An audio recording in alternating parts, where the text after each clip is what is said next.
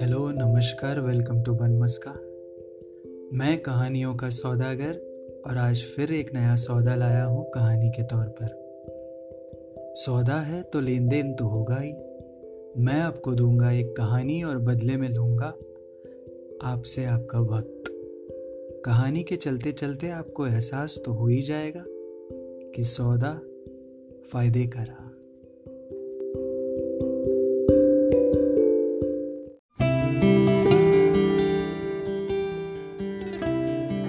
I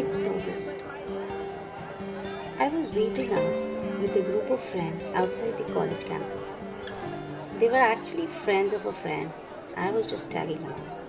Abha narrated further as they checked in for their first destination, which was Iran. One of the girls who was celebrating her birthday by way of distributing chocolates passed on the last one to a stranger standing beside me For me, he was a stranger. Later, he told me he too was tagging along with one of his friends, and the two groups of friends had like kind of merged. The chocolate Sarita passed was the last one, and she realized it too. The stranger opened up the wrapper and graciously made two halves of it and shared it with me. That gesture was sweet, and my eyes for the first time met his. We noticed each other. I took the half part of chocolate and thanked him. He simply smiled, and the dimple in his left cheek was not something that could go unnoticed. My eyes moved on to his hair, his faintly brown hair, which appeared so soft and silky that they covered his forehead. My heart fluttered when he turned one last time and looked me into the eyes and said, I am Noshir.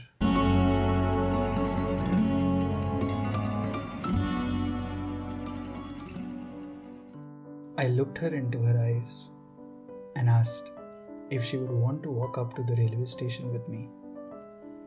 She untied a handkerchief from her wrist and tied her hair up with it. Her long mane reached almost up to her knees. Noshir narrated further to Christine as their flight landed.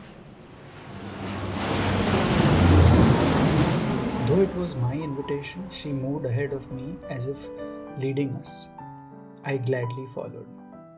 My eyes couldn't move away from her handkerchief that put together her long, freely flowing hair. In her simplicity lay her charisma. Maybe I was reading too much into her. She slowed down and we walked together.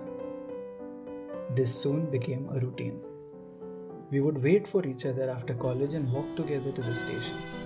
She used to frequently visit a church on the way. One day, she insisted that I accompany her. Before I could reply, she grabbed my wrist, making it sure she wanted me to. I happily followed. Her hand gently slid from my wrist to my palm, our fingers entwined into each other. We entered the church.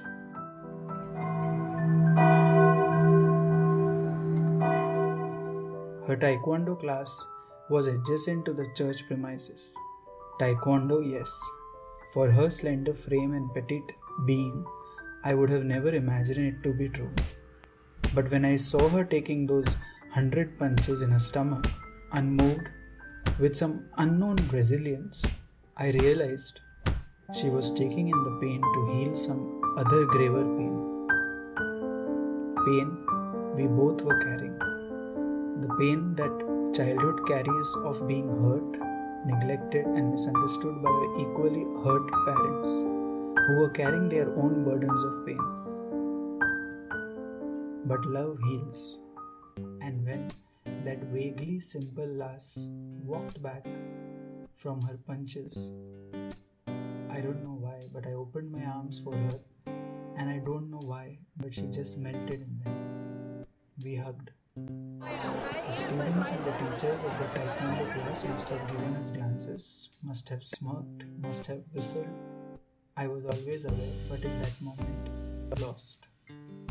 But Abha, she was never the type to be worried about the world around. The sound of the church bells was the only thing we both noticed momentarily and then back to our embrace. I hugged him as if I had been waiting for him. He was no knight with shining armor, but he was. He was Shiv, gentle like a breeze, soothing like the winter morning sunlight, naive like the first snowflakes dropping from the sky. With a heart so warm, all my pain melted. Her hug never seemed to be getting over soon, and after the initial excitement, I seemed to be melting with embarrassment. But love makes you strong, strong enough to be weak.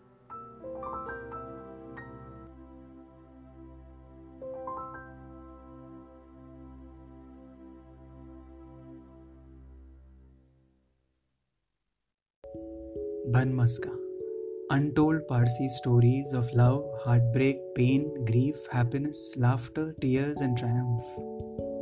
This is the non confirming Parsi, and you are listening to Banmaska. Kisse, Kahaniya, Bas. Stories of a Parsi by a Parsi for the world to listen.